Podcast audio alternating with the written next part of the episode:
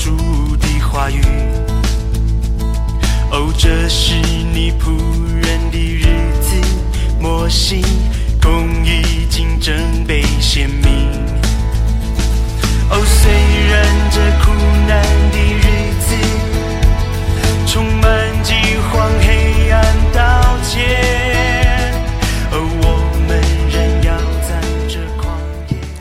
亲爱的弟兄姐妹，大家早安！好朋友们，大家好！啊、我们要进行到了撒加利亚书的最后一章了，呃，好像越来越振奋，好像越来越喜乐，因为虽然有刀剑、有毁坏、有熬炼，但是耶和华终必得胜。我们来读第十四章的第六节到第九节。那日必没有光，三光必退缩。那日必是耶和华所知道的，不是白昼，也不是黑夜。到了晚上才有光明。那日必有活水从耶路撒冷出来，一半往东海流，一半往西海流，冬夏都是如此。耶和华必做全地的王。那日耶和华必为独一必为独一无二的，他的名也是独一无二的。下面我们要来读第十六节。所有来攻击耶路撒冷列国中剩下的人，必年年上来敬拜大君王万军之耶和华，并守住棚节。好，最后我们要从第二十节读到二十一节。当那日，马的铃铛上必有归耶和华为圣的这句话。耶和华殿内的锅必如祭坛前的碗一样，凡耶路撒冷和犹大的锅都必归万军之耶和华为圣。凡献祭的都必来取这锅，煮肉在其中。那啊，当那日，在万军之耶和华的殿中，必不再有迦南人。好，我们谢谢杨姐帮我们啊、读这段经文，这样子哈，这些经文，呃，第十四章呢就是撒加利亚书的呃最最后的结尾了哈。那我们在读这个先知书的时候呢，我自己会有感觉了，就是以前老师也或者是其他的牧者有提到过哈，就是我们在读先知书的时候，事实上呃有一些的光景是指当时的，有一些的光景是指不久的未来，那有一些的光景是指到呃。最终就是像启示录那样哈，所以我们在呃这个撒加利亚书第十四章的时候呢，其实我们就是可以看见是一个未来这样子哈。那一个未来呢，就是这个未来跟呃启示录的未来比较相近。因为呢，这里面就提到说，诶，在这个呃弥赛亚国度来临的时候呢，其实就会有一些的灾难哈，会有一些的征战。所以呢，在呃第十四章一开始的时候，他说，呃，当耶和华的日子临近，你的财物必被抢掠，在你中间分散。好，然后因为我必聚集万国与耶路撒冷征战，好，哒哒哒哒，然后就会有一些的征战这样子哈。那所以在这里面呢，我们就会看到，好像在幕后的日子呢，会有一些的大征战。虽然在呃从嗯、就是。过去一直到现在，都不断的有一些的各国的征战哈，包括跟呃这个以色列人的征征战，或是国与国之间的一个征战。可是呢，当最后的时候，我们会发现还是会有一个更大的一些的战争。啊，会发生发生，可是上帝是呃，只是任凭我们这些被创造的人类在那边打来打去嘛，并不是。上帝都在这些战争当中来掌权，所以他提到说，诶，他会带领这一些，他会带领子民征战，他会与那些国征战，好像从前征战一样，好，所以这个是在经文当中的一个应许，在各样的征战当中，上帝与我们同在，上帝会亲自的同在，而以至于呢，呃，到最后的时候呢，我们的神会呃再度的降临。就是呃弥赛亚国度的来临，就是最终第二次再来，而第二次再来的那一天会什么呢？他说必没有光，三光必退缩，必是耶和华所知道的，不是白昼，也不是黑夜，到了晚上才有光明。因为我们是白天，好、就是才有光嘛，晚上是没有光。可是当那日的时候呢，不需要太阳，也不需要月亮，也没有星星，这些光乃是神荣耀的光辉，亲自的与我们同在。那这是光的一个一个光明的日子，哈，这是上帝与我们众人同在的一个最终的景象。第二个呢，就是活水，好，活活水从新耶路撒冷出来，然后呢，哦。滋润各地，这样。那那时候呢，神必做全地的王，所以在那时候呢，没有别的名了，只有耶和华的名，只有我们的神做王掌权。也就是说，哦，所有整个在弥赛亚国度第二次降临的时候呢，所有的人。都知道，就是只有一位神。好，那我们也是住在这个新耶路撒冷城，一起的来敬拜神。这就是一个启示录，一个最终呃弥赛亚国度呃来临的这样的一个现象，这样子。所以是非常有盼望的。像刚才杨姐一开始说的，我们是越读越有盼望的。那虽然在这个过程当中，我们真的会遇到一些的战争，然后在这些的过程当中呢，神会用什么？灾殃来攻击一些的人，哦做一些的征战的工作，或是做一些管教的工作。可是，呃，在各样的征战跟各样的一个呃一个。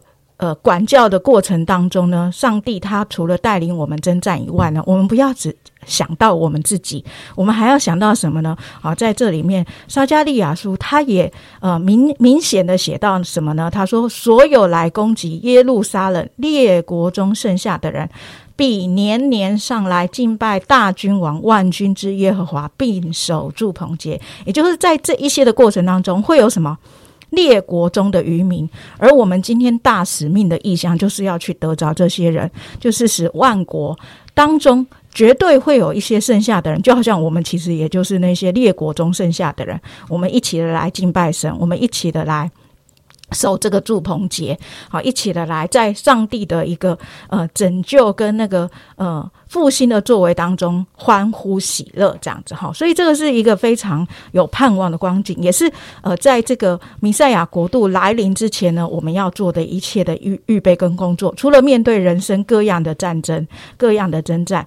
不，譬如说经济啦、疾病啦、情绪啊、人际关系啊、社会制度，最后各各种啊属灵的征战，你想到的各种的征战以外呢，我们还有一个责任是什么？我们一方面面对着征战，一方面我们还要去怎么样？去传扬福音，让许多国中剩下的人可以一起的来敬拜大君王万军之耶和华。那这是呃第二件事情，是在这个弥赛亚国度当中，我们可以来呃回应的一个使命。那最后呢是什么呢？当那日马的铃铛上必有归耶和华为圣的这句话，然后甚至那个什么耶路撒冷犹大的锅。好，都必归万军之耶和华为圣，这样子哈。所以这里面提到两次归耶和华为圣，一个是马的铃铛，一个是锅。好，这个。不知道大家想到这个马的铃铛归耶和华为圣，可以想到啊，一只马，然后它上它脖子挂一个铃铛，然后锅子呢，就是大家常常煮的锅嘛，上面都给它写什么归耶和华为圣。我不知道你想到现在什么？我们看到一些车子它上面会贴什么？会贴贴鱼，对不对？然后我们看到一些的车子，它可能会吊一些那个属神的一些的挂饰，这样子哈。或者是，然后可能有一些的碗啊，或是杯子啊，然后会写那个一些祝福的话语，这样。那当然这是一个类比哈。所以，可是其实那时候先知所看到的是什么？就是归耶和华为圣。那怎么会用马跟锅呢？诶，有一些的注释家，有一些的学者，他们就说，这就表示日常生活。